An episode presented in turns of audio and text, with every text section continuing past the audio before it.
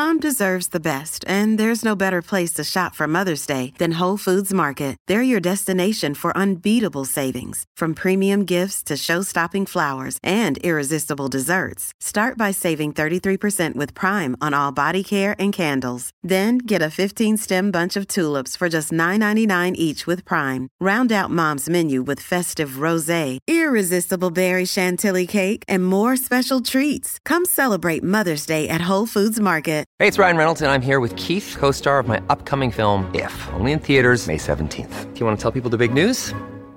All right, I'll do it. Sign up now and you'll get unlimited for $15 a month in six months of Paramount Plus Essential Plan on us. Mintmobile.com slash switch. Upfront payment of $45 equivalent to $15 per month. Unlimited over 40 gigabytes per month. Face lower speeds. Videos at 480p. Active Mint customers by 531.24 get six months of Paramount Plus Essential Plan. Auto renews after six months. Offer ends May 31st, 2024. Separate Paramount Plus registration required. Terms and conditions apply if rated PG. Hey guys, it is Ryan. I'm not sure if you know this about me, but I'm a bit of a fun fanatic when I can. I like to work, but I like fun too. It's a thing. And now the truth is out there. I can tell you about my favorite place to have fun. Chumba Casino. They have hundreds of social casino style games to choose from with new games released each week. You can play for free anytime, anywhere and each day brings a new chance to collect daily bonuses. So join me in the fun. Sign up now at ChumbaCasino.com. No purchase necessary. VGW. Void were prohibited by law. See terms and conditions. 18 plus.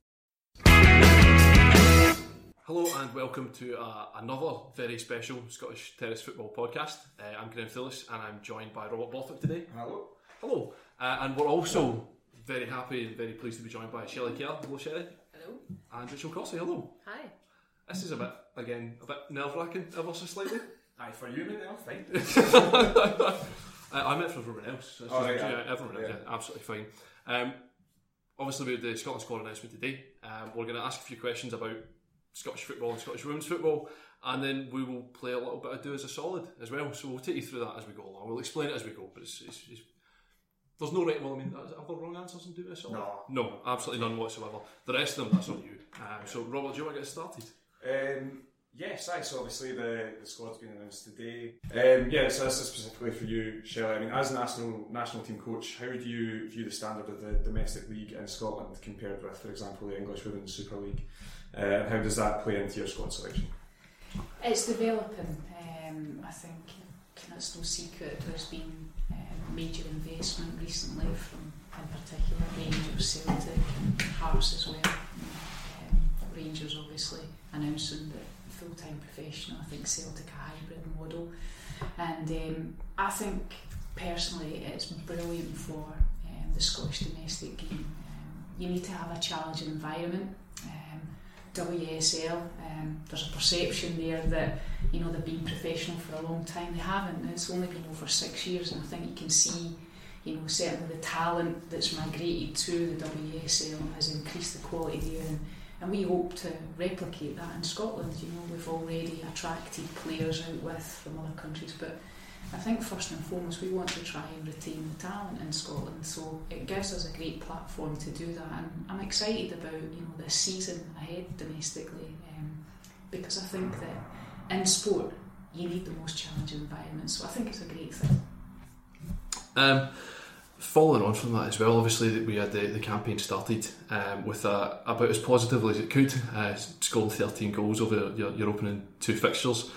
Um, and as we're approaching another double header again, how are you approaching that against uh, Cyprus once again uh, and Portugal Easter Road as well? Well, I think firstly um, we've got three games coming up in the Pinatar Cup, so those games are key for us to prepare, and um, you, you can't look too far ahead. I think we have we always set objectives for every time we get together as a national team, and um, for the Pinatar Cup, the first objective is to win it. Um, we're playing for a cup, so that's important. Um, and the second one is that you know we've got a competitive squad, so we want to give them valuable playing time. Uh, we can't always do that because you know if we're going into qualification games, you know, the focus is very much on getting three points. Um, but as you rightly said, we, we kicked off our campaign very well, really exciting. Um, we had a record crowd again at Easter Road, over 6,000. I think we can still get more. I think we can get 10,000. Um, um, becoming to get entertained. We've certainly done that in the, the last two games. Um, no pressure on Rachel, we haven't conceded a goal as yet um, in the defence. But um, it's, it's been a great start off, but as you rightly say, the focus then turns to Cyprus and then Portugal. Um, we'll play Portugal at home at Easter Road again, which is fantastic. We've also um, secured Tynecastle as well, which is great. Um, but I think the key is Cyprus as well. They, they're an emerging nation. Um, we played them in their first ever um, qualification game, and they'll get better every game. Portugal, um, I think, are very, very good. They've got some real talented players. So, you know, we, we've got off to a great start, which is fantastic. But we know that obviously there, there's going to be hard games to come as well. So, first and foremost, we prepare for the Pinatar Cup, and then you know we'll then prepare for the two games against Cyprus and Portugal. Brilliant. Uh, Rachel, bring yourself in. Um, this is actually a question from Chris Marshall, who does a sort of Scottish women's football podcast himself. Um, sort of saying because you've played overseas for, for quite a while now, how is Scottish women's football perceived um, away from Scotland? Um, a good question. Um, I think from a domestic standpoint, given we've just spoken about that, I think it's something that people are are starting to be intrigued by but don't necessarily know too much. And I think the default is they would assume Celtic and Rangers because I think those are two names that obviously are, are well known around the world. Um, so I think it's great that they've stepped up what they do for their women's program, and I think that can be a catalyst for it to move forward. Um, I think the women's team itself, though, has really established itself on a national capacity, and um, I think we've done a remarkable job in pushing ourselves and pushing the demands that we expect of one another t- to get ourselves up the rankings and to to push to be at major tournaments. And I think now we're a, a team where I think the top nations consider us as a, a, challenge that they would hope to avoid, especially in in sort of qualification rounds um, and at major tournaments now. And that's that's what we've wanted. But now we need to understand that that changes um, the expectations on ourselves and what's expected. And obviously, um, with this Euros campaign was started well, but I don't think that's anything that we would have expected to be any anything short of that. Um, and really, the challenging games will, will, come well already in April when we have a you know Portugal are a great team. I think their ranking probably um, doesn't reflect how good they are and how good they can be. So that'll be really tough for us. I think going back to the point that Rachel makes about the national team, I think it's huge kudos to them. Um, they've created a competitive environment. Um, when I first came into the role, and even being a former player throughout the years, you know, there was probably a pool of 20, 25 players. Now you're talking 35 players, which is it's brilliant to have that depth. And I think people don't recognise how much of an achievement it was to get to the World Cup. We had a brilliant Switzerland team to play against who were ranked above us um, in a pot 18 and Poland as well. I think Poland are really up and coming, fantastic, talented players have got. I don't think people recognise how much an achievement to actually win that group was, and probably as a squad we didn't either, um, because all of a sudden you're, you're, you're then focusing on the preparation for the World Cup is it's huge kudos to the players because it was a massive achievement, massive.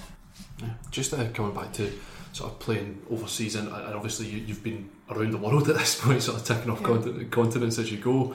It's a, a criticism which is often uh, levelled at your male counterparts, and, and Scottish football, Scottish footballers have a bit of a, a reticence to go and play abroad, and maybe sort of try different things and do different things in different parts of the world and with in the women's game, we've got players in North America and Scandinavia and Central Europe and all over the place as well. Do you feel the sort of exposure to, to different cultures and different training styles has helped develop you as a player? And, and Shelley, do you feel it's, it's, benefiting the national squad in that respect as well? I'll let you go first, Rachel. um, I think I think it's hard to compare because I think it, it's very individual. You know, I, I chose to go to America because the opportunity presented itself and um, I was at a point in my career where it was something I was able to to go and do. Um, I didn't have necessarily any ties here, um, and so I think it's hard to say it's a comparison to the men's game. I also think um, with there not being the possibility to play professionally here, if you do want that challenge, then you have to go elsewhere. And obviously, in the men's game, there is the opportunity to play professionally here, and um, and so I think the I think just the biggest thing for me as well on a personal level is that I feel I've learned so much away from football, just about life and you know exposing yourselves to different cultures. I think that is something that for me has been really eye opening and something that I feel um, I'm really glad I've, I've gone and done that because I think it it changes as a as a person. I think um, it can give you an opportunity to become a better person. You meet different people around the world. I just think that's something that, um, you know, for the rest of my life, I'll always be able to reflect back on, and hopefully, you know, be able to continue those friendships and relationships for a long time. And I think that's a special attribute to the women's game is that there is that sort of intercontinental, let's call it, kind of um, quite literally, yeah. yeah, kind of world. You know, it's it's rare and unique to be able to to have that for my, someone my age to have travelled so much and, and being able to expose myself to so many different things. And and I just say I'm not the only one that's done it. There's a number of players who've also gone and done similar things. So yeah, I think it's just part of the women's game that's a real positive. I think. Um, Rachel makes some good points there and valid And from a coaching perspective, you know, the formations and systems that you have in operation, framework, your blueprint, doesn't always necessarily win you games. What wins you games and makes you successful is players then that can make decisions under pressure. And players that move and go to different countries have to adapt to different cultures they're getting subjected to that all the time. They have to make the right decisions. It's not easy. It's not an easy thing to do. So I think in some respects it, it, it actually helps.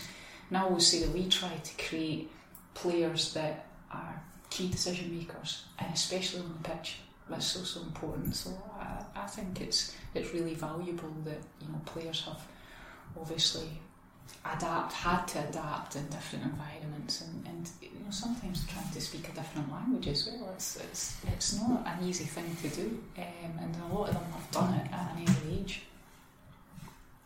Cool.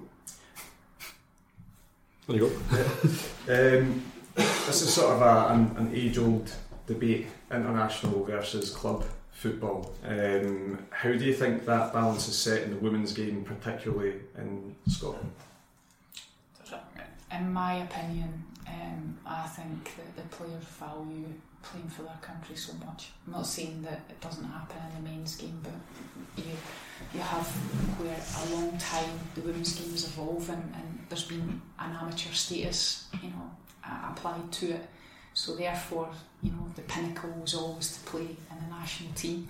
In terms of finance, there wasn't always necessarily a finance, still not in the women's game. So you know that we, we have a set of guiding principles, and you know, one of them is that it's not a given right to play for the national team. You've got to earn the right, and I'm certainly really fortunate to have a group of players, and not just 23, 24, but 30 odd players that embrace, if this is even a word, their Scottishness. And I think that's got us over the line on so many occasions when things become challenging in games. So um, but it's, it's definitely, I mean, I think now as well the, the windows are getting reduced because the clubs are more professional. So I think it's going similar to in terms of the way that um, um, the windows are for the men's game. It's going similar. So we've already had a window reduced, but in terms of the players' commitment um, to play for the national team is second to none. It's brilliant. It's absolutely fantastic. I'd say from, from certainly from, from my perspective as well, it's it was something which I, really felt over the over the summer uh, at the World Cup as well. That for the Scotland squad just felt an awful lot.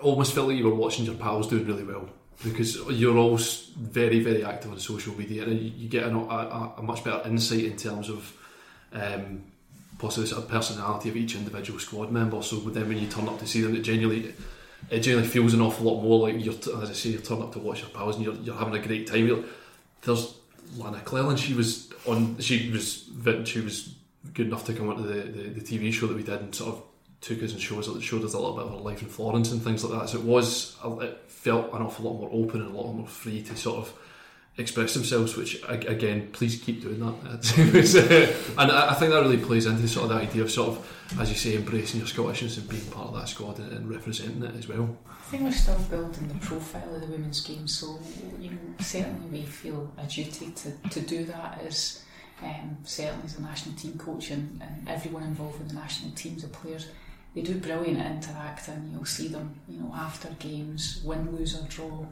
interacting with the support because we're still trying to generate more. And you know, it's again, it's a great credit to the players and how much of you know they, they, they take their role serious as being role models. And um, you know, certainly every time we're away, um, no matter what the result is, I come away extremely proud of the way that they conduct themselves and the way they try and interact with the public.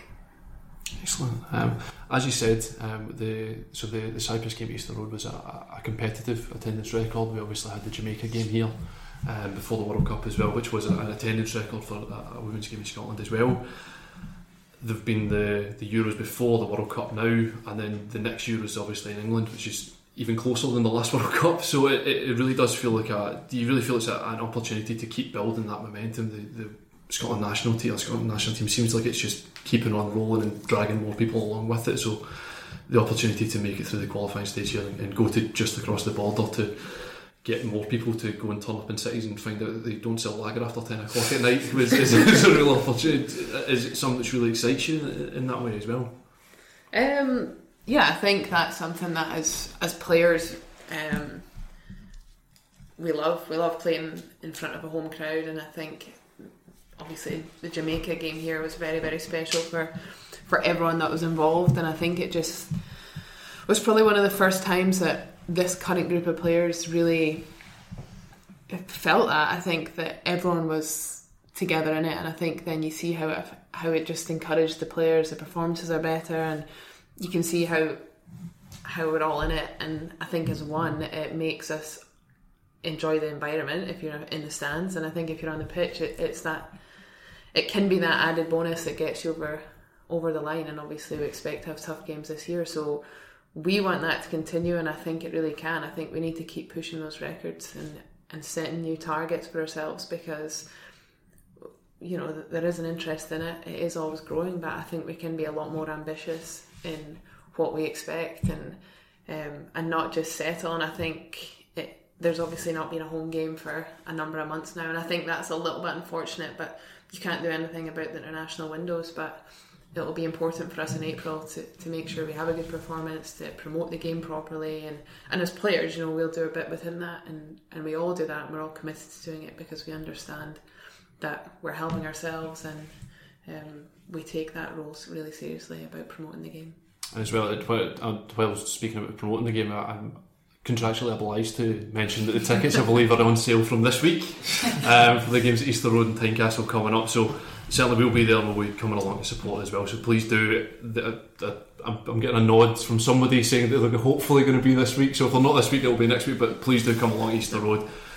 Everyone bangs on bangs on about summer football. You're getting summer football. It's at Easter Road. It's at Tynecastle. Please do come along uh, and support them during these games as well. It's going to be uh, exciting more than anything else. The atmosphere at the Scotland games is absolutely brilliant.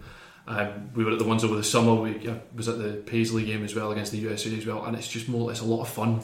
Um, the guys that shout and swear behind you aren't there, so you can go to football and enjoy, it, genuinely enjoy yourself. It's, it's the most pleasant. My pleasant. dad, my dad does come to the games. I was, it's the most pleasant experience I've ever had in Paisley. It's, it's, it's, it's, it's, it's the, it's, it's the real gold star that I can put to that. Do you know, there's one thing that we actually talk about is the support and how good they are because, you, as you rightly said, you, you perhaps go to a normal game and you'll maybe hear some kind of noise that you want to turn down. But actually, the key thing for us is the support are always on side. Uh, You know, and and we use that to our advantage, and we always say, you know, as a coaching staff to the players, you, you, you're going to get support, you know, regardless. Um, and it's been fantastic for us. You, you, you know, in some of the kind of smaller stadiums, you, you just it gives you an extra yard on the on the pitch. You know, I, I can see that. You know, uh, especially I think Switzerland game. You know, scoring two goals really early in the game, the crowd were just electric, and it was it was fantastic. And there's absolutely no doubt that has an impact on what happens on the pitch. Yep, no question. Get any more? Or do, will, will we move on to do as a solid? Let's do as a solid. Do as a solid. So, what happens in do as a solid is we will present a scenario which is ridiculous. Can you ridiculous. talk me through that terminology?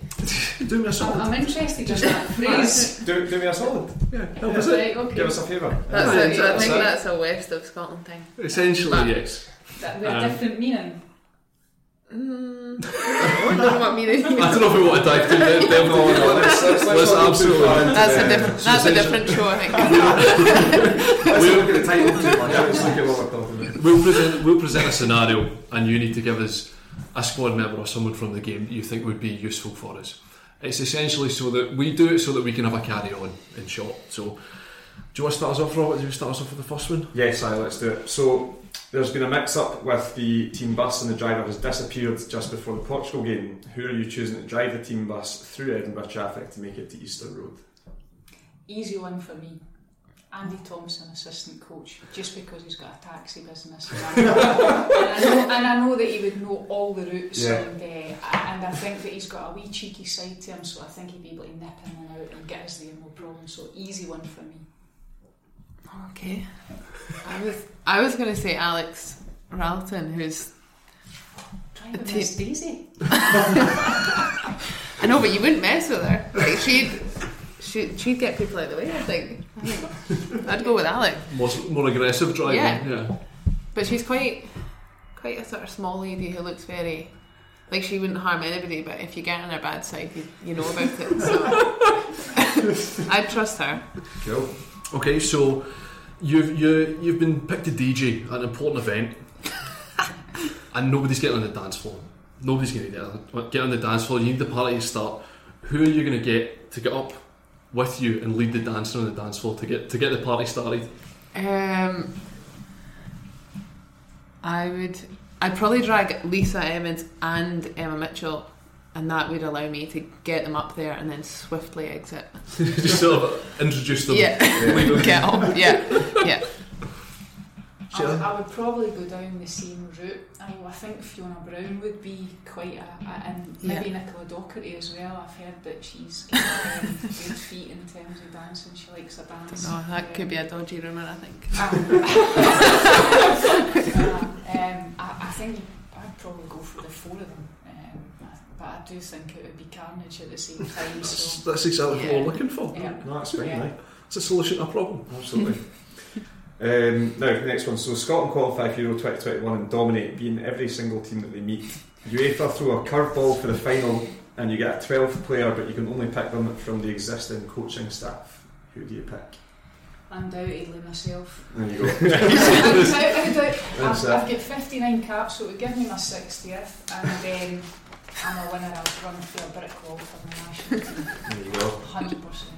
That's it. Sorted. Emphatic. Yeah, this Yeah. is it's, what's what's quite interesting is we we were fortunate enough to do this with uh, Steve Clarke as well, he picked himself as well. He was absolutely nailed. No hesitation. Like, I am picking myself. I, I deserve more caps. I'm taking this one. I'm putting myself in. I'd be disappointed if any head coach didn't pick them. That's it.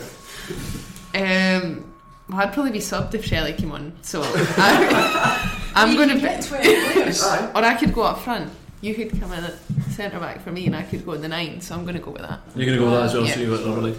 So one more. Um, so after a travel mix up again, for, uh, there's a lot of travel in this up. so you're left stranded on an island just off the coast. Just off the coast. So which member of the squad is going to join you, uh, either to get yourself off the island or just have a wee chill out on the island and have a, have a nice time in yourself? Um, It's like desert island would- discs, but with a person. I would, um, I would um, no offence to any of the players or the staff, um, but I would, I would take Rachel probably because there's a reason why. there's a reason why you know she was selected as captain. She's got great communication skills. She's got leadership qualities, and um, she likes her own space at times, and so do I. So. So you can each, each, So- each have half of the island. Each just draw a line down the middle. No, that's fine. Just get a Aye. stick, throw it in. it, it would be Rachel, and not just because she's here. I would have said the same thing. No. You Look at don't that. need to see. I know, now I feel pressure. How am I supposed to follow that? Um,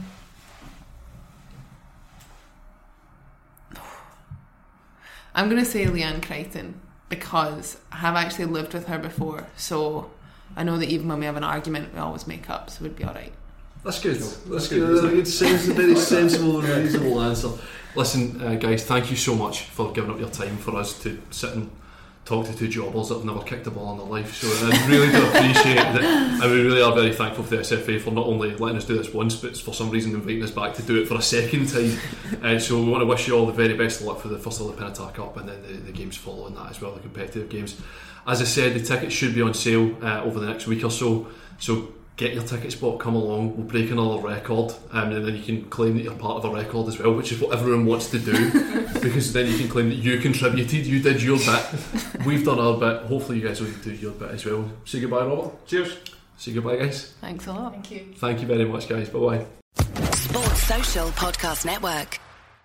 Judy was boring. Hello. Then Judy discovered ChumbaCasino.com. It's my little escape. Now Judy's the life of the party. Oh, baby, Mama's bringing home the bacon. Whoa, take it easy, Judy. The Chumba life is for everybody. So go to ChumbaCasino.com and play over 100 casino style games. Join today and play for free for your chance to redeem some serious prizes. chumba ChumbaCasino.com. No purchase necessary. Void where prohibited by law. 18 plus terms and conditions apply. See website for details.